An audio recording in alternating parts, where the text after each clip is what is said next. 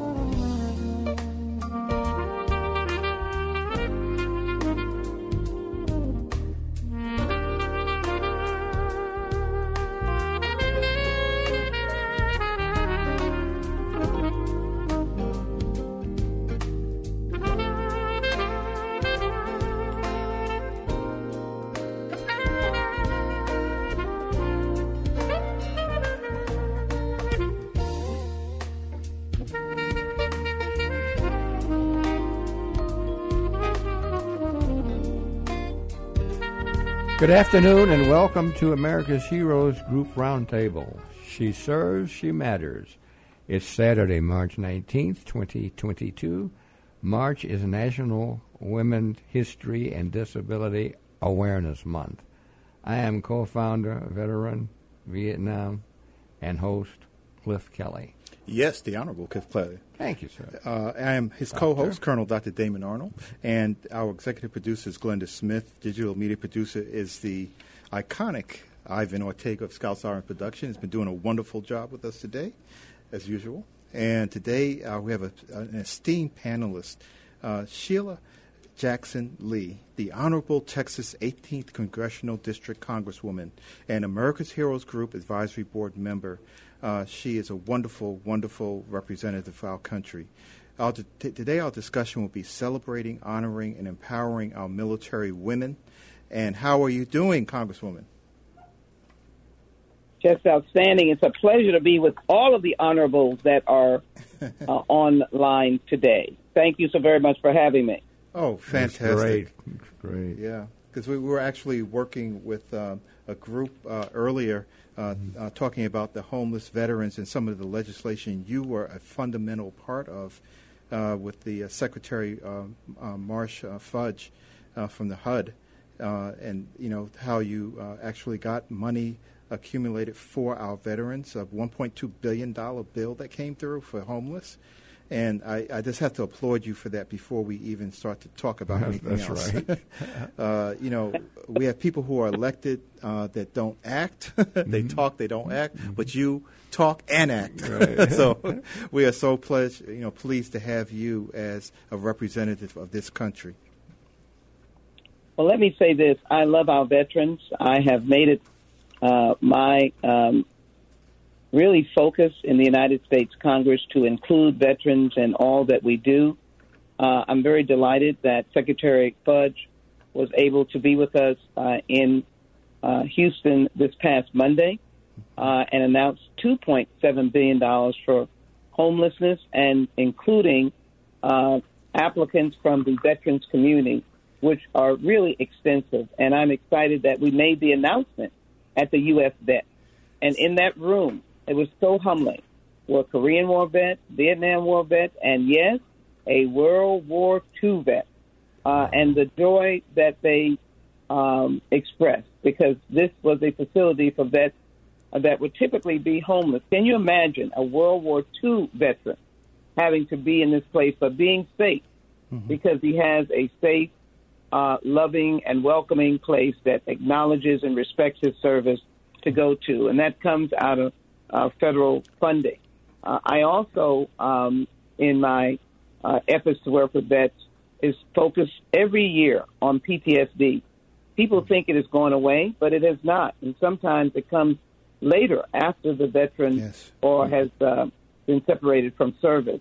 And so I try to increase every year funding for post traumatic stress disorder so that there are centers even outside of the Veterans Hospital system. And I have advocated and even started one in Houston, Texas, that was outside uh, the hospital system, uh, and uh, always emphasizing that veterans. I introduced legislation that said that veteran service, uh, the service in the military, should be uh, equated to a level of service uh, when they apply for a job.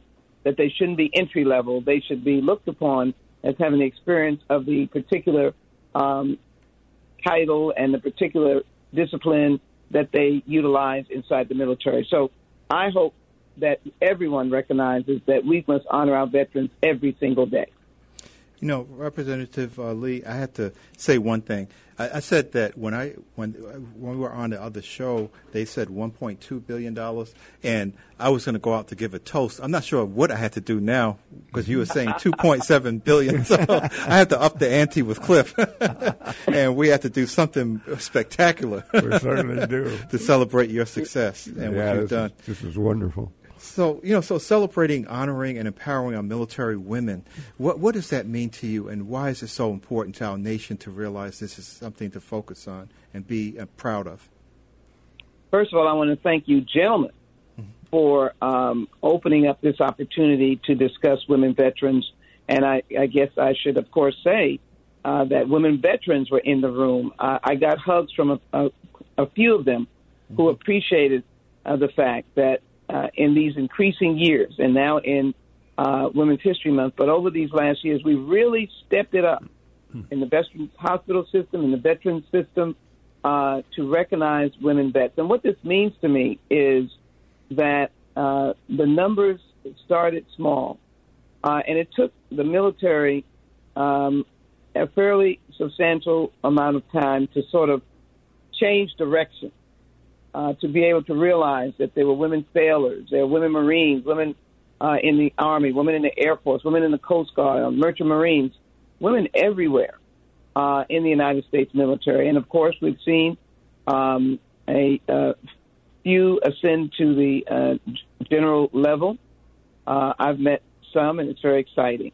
But what it means to me is that there is a place for women to serve their country as they have desired we look back at the history, we remember uh, the waves uh, in World War II, and remember all those who wore the nursing uniform. We Remember the uh, ladies who went into the factories and could mm-hmm. do a car or do a machine as fast as um, anyone else uh, could. But now we hope that the fight uh, is uh, that it is to celebrate our women's veterans, uh, to thank them. And keeping that in mind, I was one of the members of Congress who joined in the Veterans Hospital, Michael E. DeBakey, when they opened the Women's Health Center for Women's Vets. Mm-hmm. So very important. I introduced legislation that has been accepted in a defense authorization bill almost for 10 years, and that is uh, triple negative breast cancer, mm-hmm. to do more research in the United States military about triple negative breast cancer. Um, and that deals specifically with women military personnel and then subsequently women vets. So the idea is to say that women vets have a historical and present day place in serving their nation. And the services that are rendered on behalf of military personnel and families should equally be rendered for these women. And of course, these women are excited about their service. Uh, they celebrate their service. They eagerly volunteer to be in the service. And so that must be acknowledged. And I know you know there have been some dark moments, uh, some very dark moments uh, in the military mm-hmm. as relates to sexual assault and yes, issues yes. uh, that uh, really um, that none of us would want to associate with the military. But we have to clean it up. And you know the tragedy of the young officer, uh, young uh, military person from Texas, Guillén, who simply wanted, yes, since yes. a little girl, to be in the service. Yes. Um, but in her name, uh, good things are coming, and we know that we express deepest loss for losing her. Mm-hmm. But we hope that change through her life will be better for others. Yes, you know those assaults you're talking about. They are dishonor, dishonoring the uniform, because if you are uh, in the military, you know you are supposed to be representing the uh, the people of the United States. When I when I was uh, you know in doing my combat tours in Iraq and in uh, you know in Kuwait and other places, I, I, I you know always uh, didn't care about a person's ethnicity, their race, how they, what kind of music they liked, what language they had in this country. As long as they were part of this country, we were fighting for them. And you cannot dishonor women who are serving next to you and still honor the people within this country, because the people within this country are the women and the men that you are protecting. So, you know, it is a really it's a fundamental problem that I think you pointed out, um, Representative Lee, about these the need to look past uh, this whole gender issue and start realizing that the person that's next to you is someone who is fighting for the right thing for democracy. I think you've said it perfectly, and uh, I hope everyone is hearing you when you say it dishonors the uniform uh, and it dishonors America because America is made up of men and women, boys and girls, mm-hmm. with aspirations and dreams. And when we uh, wear the uniform, when you wear the uniform, I, I feel such a kinship. But when you wear the uniform, you know, I always use in my speeches that the men and women who wear the uniform accepted uh, the uh, responsibility uh, without and the willingness to sacrifice uh, without complaint. They put on the uniform without complaint. They put on the uniform and accept the duty. They put on the uniform and accept the fact that they may lose their life for their country. Uh, and when that is the definition, then that person who steps out of that high calling dishonors the uniform and soils and soils uh, the very um, spirit of what the United States military is all about, because it is about sacrifice and service, and we do honor you for that.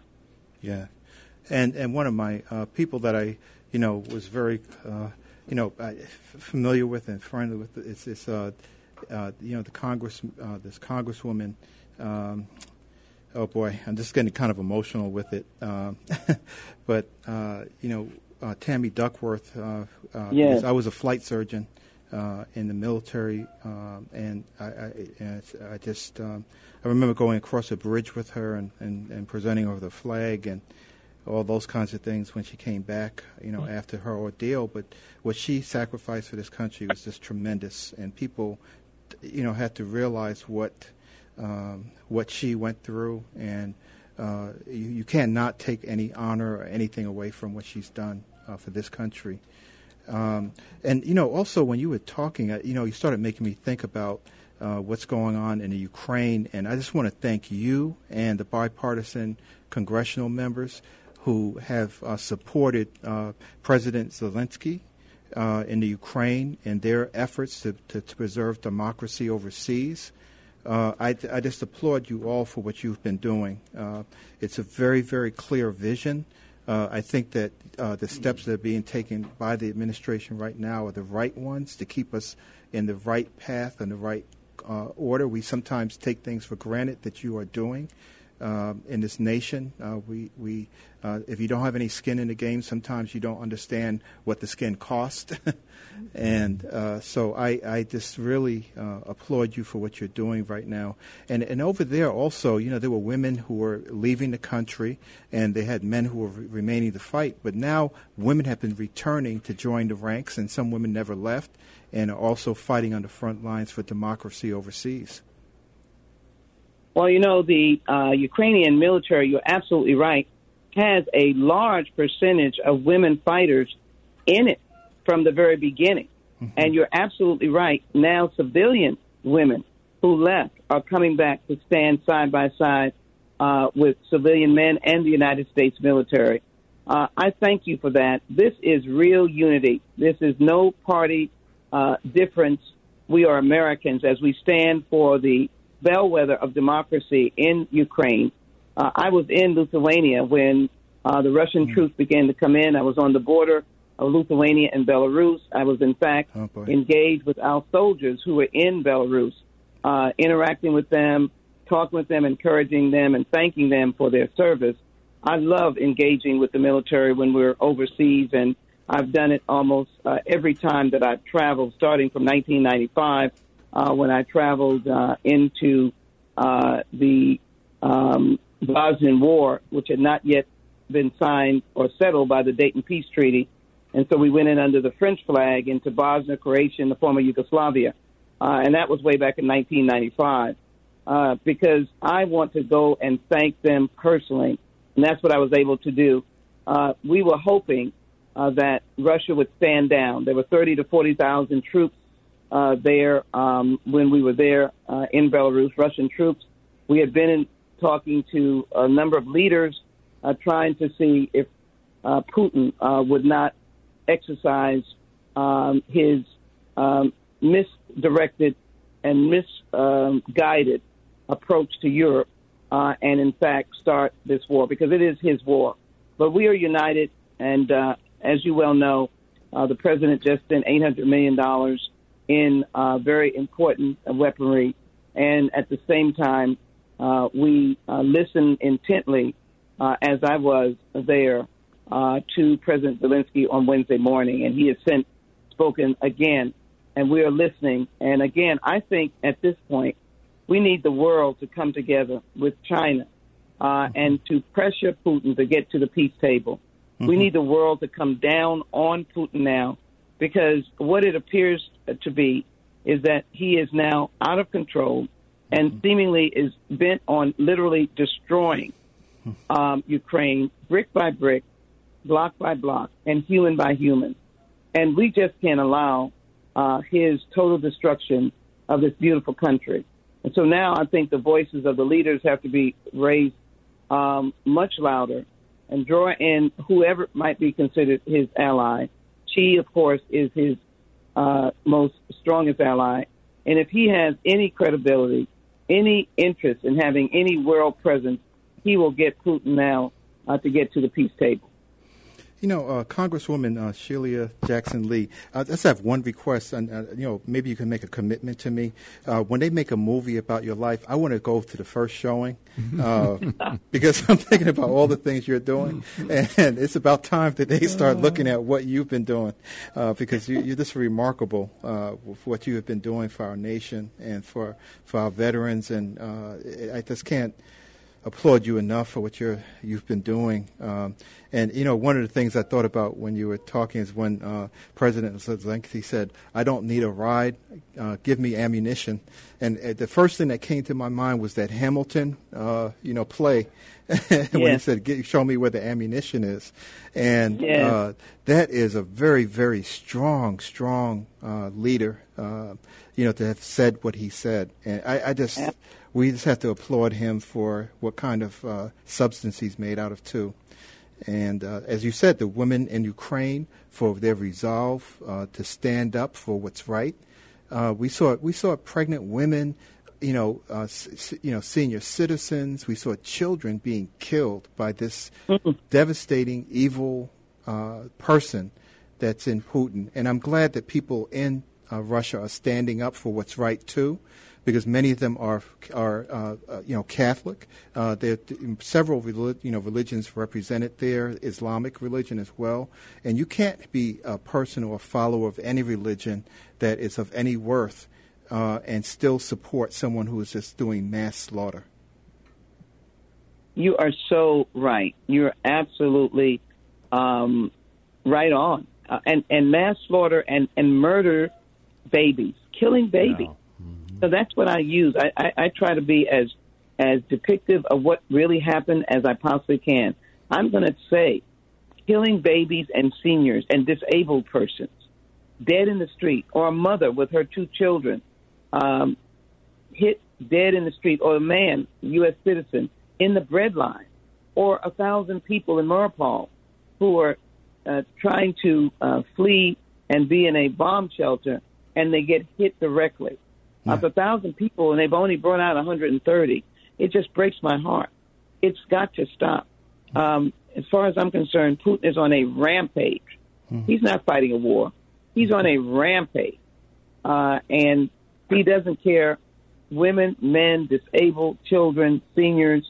Uh, he does not care. He, they are on a rampage. Mm-hmm. Uh, so uh, all I can say is that we must stand strong with them, um, and it is about uh, autocracy versus a democracy.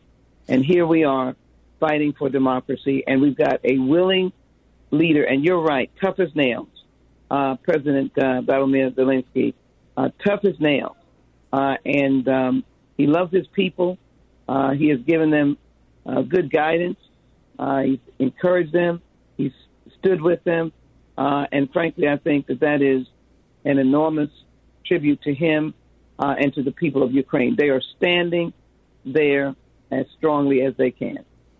Yes, and you know we have to also thank our corporations who have been falling in line by withdrawing their support, you know, uh, for Putin's uh, war machine. Uh, so we've had multiple corporations come, you know, back out and say, you know, we cannot stand in a country, and they've been actually following uh, President Biden's request and the congressional yeah. members' request to divest from a country uh, leader that is, um, you know, a, an authoritarian uh, oligarch who does not care uh, uh, about human life, and so we have to really applaud all of them as well.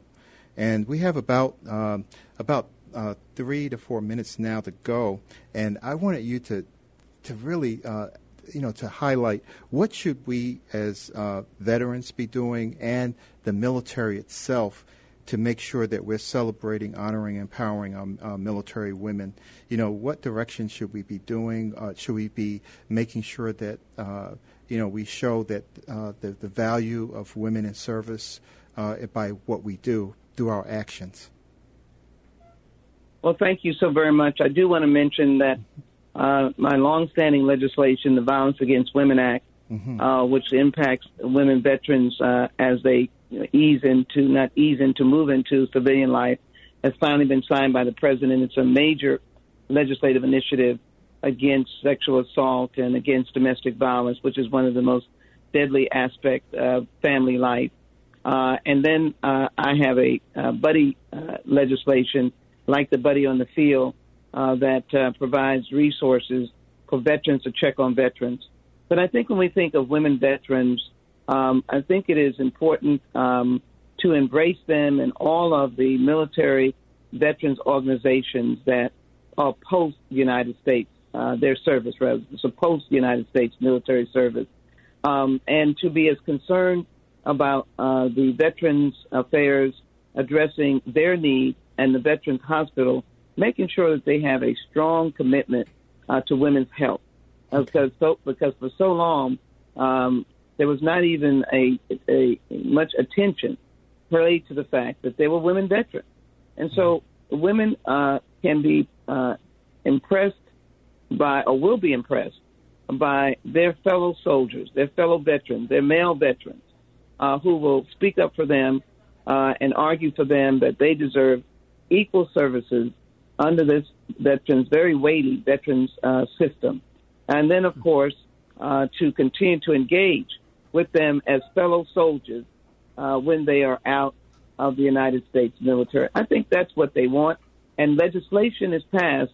It's passed for all veterans, but we also realize, as I have done on some of the women's health issues, that women veterans have particular needs, and we must address that. I, I want to close by saying homelessness plagues all veterans, but you see women veterans, and it's a very sad circumstance. Many times they're away from uh, their family. Many times they're mothers, and they have children, uh, and many times it's because of addiction. So we just know that we need to make sure that veterans are in our eyesight and that we continue to work to improve their quality of life because they are they are the infrastructure, the bedrock of democracy in this country. And we should thank them and they should know it. Oh, fantastic. I mean, you are really uh, hitting things that are um, so uh, important. I, I, I have to applaud you uh, for even uh, articulating that the way you did. Uh, this is really uh, something that people need to hear. And we have a podcast that's downloadable, so I hope, hope, hope people listen to this. And you know, you know, we are going into a time period where we're going to need very, very strong leaders. And I am so honored and happy to have you as a leader in this country. Uh, what you're doing uh, for our veterans, what you're doing for Texas, what you're doing for our nation uh, is remarkable. And again, I want to be in that theater when they make that movie about your, mm-hmm. you know, life, which I, I, hope I see you in the front row, and I'll be, I'll probably be one of those rows, but, but I, I want to be there.